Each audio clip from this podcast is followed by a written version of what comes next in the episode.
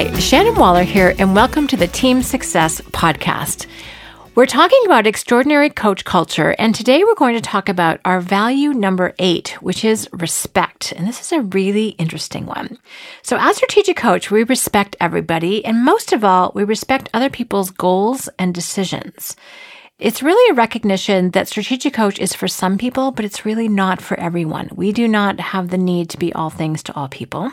And it's not for everybody who becomes a client, nor is it for everyone who becomes a team member. And we appreciate and we respect that. I really love how Dan Sullivan talks about this time and time again. He says, Shannon, I just know that people do things for their reasons, not ours.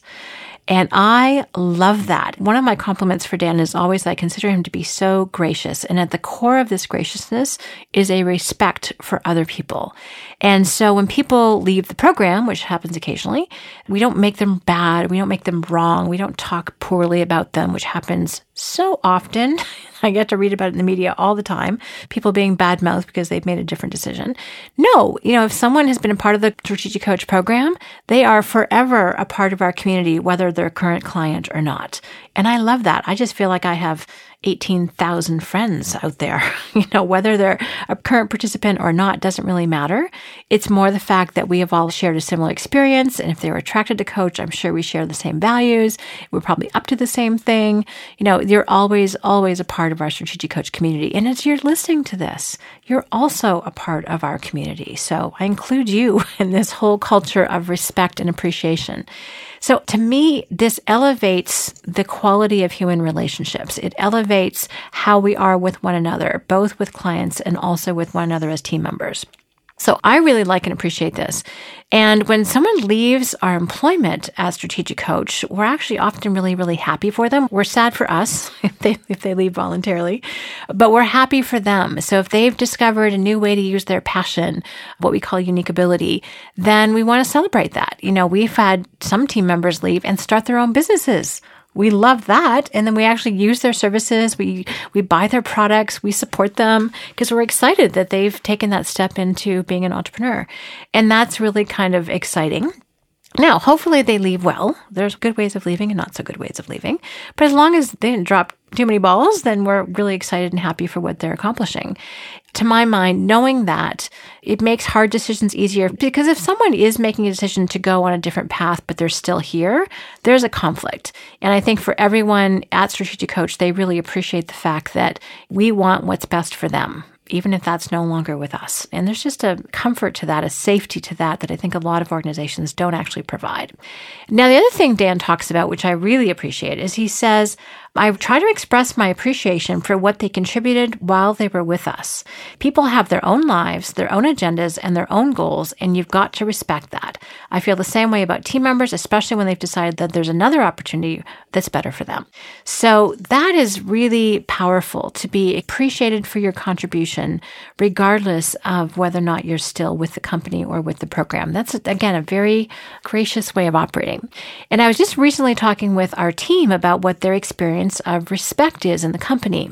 And a great colleague of mine, he says, Well, I have very, very, very high standards with regard to respect, with regard to women and their safety and what they're up to.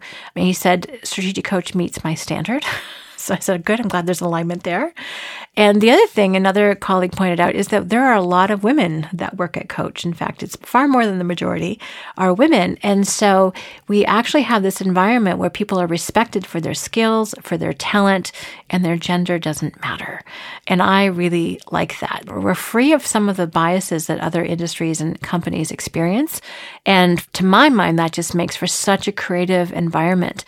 Now, occasionally we will have clients who don't necessarily come from that same mindset you know, I don't think that they're completely doing it out of intent, but sometimes people are unintentionally not respectful. And one of the things that our team members really, really appreciate is that we will go to bat for them. So if someone's not being respectful for a team member, being inappropriate in any, in any way, we will always address that behavior and back up our team. We'll do it in a way that's respectful to both parties, but that is something that we insist upon. We've called it to people's attention and they were like, oh, I'm so sorry, I, I didn't realize. And they didn't know that they were being disrespectful. So we're, something we're willing to tackle. Those aren't always the easiest conversations, but they're very necessary ones if you're actually going to live this particular particular value. So, why is respect being a core value so important? And I think it comes down to maximizing the environment that you are providing for people. It means that you are freeing people up to do their absolute best. They're in no way, shape, or form ever playing defense. You know, they're not protecting their weaknesses. You know, we want people focusing in on their strengths. They're not thinking that, oh, I don't have this opportunity because of my gender. That's not an issue. We have more women than men. You know, I just think we have the chance to maximize everyone's contribution because they feel so safe, because they feel so respected, because they feel so taken care of. And they know that even if they make a decision that's no longer being with the company, that they'll be appreciated for the contribution that they made while they were here. I remember going to talk with Dan one time with a team member with whom he worked very, very closely. And she'd made a decision to go to law school and to no longer be his project manager. And she was not looking forward to this conversation. So she asked if I would go with her. And I said, yes, of course I will. So we strategized what we wanted to say and what the intent of it was. She was pretty nervous about it. And Dan was a rock star. He was like, Oh my gosh, you know, I'm so excited for you. I'm happy for your future. I'll miss you. And I really, really appreciate the contribution that you've made while you were here. You put in an enormous amount of work. You've really protected me. You've really supported me and leveraged me to get what I need to get done. And again, thank you for being a part of our team and part of my team. It was such a great experience. I got to see it in action, and, and he did not know what this meeting was about, by the way. So he couldn't pre plan his response. This actually had to come from him in that particular moment. But he really demonstrated exactly this quality of respect, and it always does come from the owners because you know when you're in that situation of delivering what could potentially be bad news you're not sure how the other person's going to respond. And when someone's bringing you bad news you have a choice about how you respond. But sometimes you have to make that choice incredibly quickly. That's one of my favorite examples and demonstrations of a core element of respect. And again i cannot downplay just how critical this person was to working with dan. It was his key person in terms of managing all of his production projects. But he handled it very gracefully as did she both of them were complete and total class acts, which I really loved. So, part of the evidence for respect being part of our culture is how long people stay as strategic coach. I've been talking about people leaving, but a lot of times people leave because they're moving, because their spouse has a new opportunity in another city, or because they want to go and increase their education full time. So that's a lot of why people, if they do leave, why they leave. But so many people stay. We have so many team members who've been with the company over five years, over 10 years, over 15 years, over 20 years. And it's kind of incredible. I remember us sitting down, we brought our team to a particular event, and the co organizer of it brought his team. And we went around and said how long we've been with the company. And I think the minimum was 12 years, and their minimum was one week so it was really interesting. No one had more than three years experience on that team. And the person was actually, I think with me, or maybe it was Dan, you know, had had 20 plus years experience. So it's kind of interesting. There's just a depth that comes with that. And you get to not only attract great people, but keep really solid people because of that innate respect for someone else's contribution. And this ties back to a topic I've talked about in another podcast, which is unique ability. We are so invested in you discovering what your unique ability is. Hopefully that's a fit for strategic coach, but we want to free you up to do what you're best at and most love to do and how you want to make a contribution, you know, in service of what our overall goals are. And that's a very great environment to be in. And we respect unique ability. We respect people's differences. You know, I was thinking about how do I categorize people? I know a lot in the news right now, there's this, you know, Me Too movement. And I realize I have never experienced anything like that at work, ever, ever, ever. it's just, you know, my colleague Myrna and I were talking, it's like, it is so far removed from our daily experience. I mean, I completely appreciate it and I have had some experiences outside of work or previous work environments, but never at Strategic Coach. And just the amount of respect I feel myself for what I do, for what I contribute, for my growth opportunities. I'm not expected to be perfect, thank goodness, but it's just a very expansive environment to be in that I think brings out the best in people. So, as a takeaway, this is an interesting one to take action on because it's so fundamental, is just to take a look at all of your communications and make sure that they have that element of respect. Are you respecting other people's decisions and their goals and what they're up to and their unique abilities and their contributions? You know, my filter tends to be about how does someone strive, their Kolbe profiles, and I embrace all the different ones because I know I need complementary talents around me. because I can't do it all by myself? And are you looking at things that way? Or are you critical of people who do not get on board with your way of thinking or don't do things exactly the same way that you do?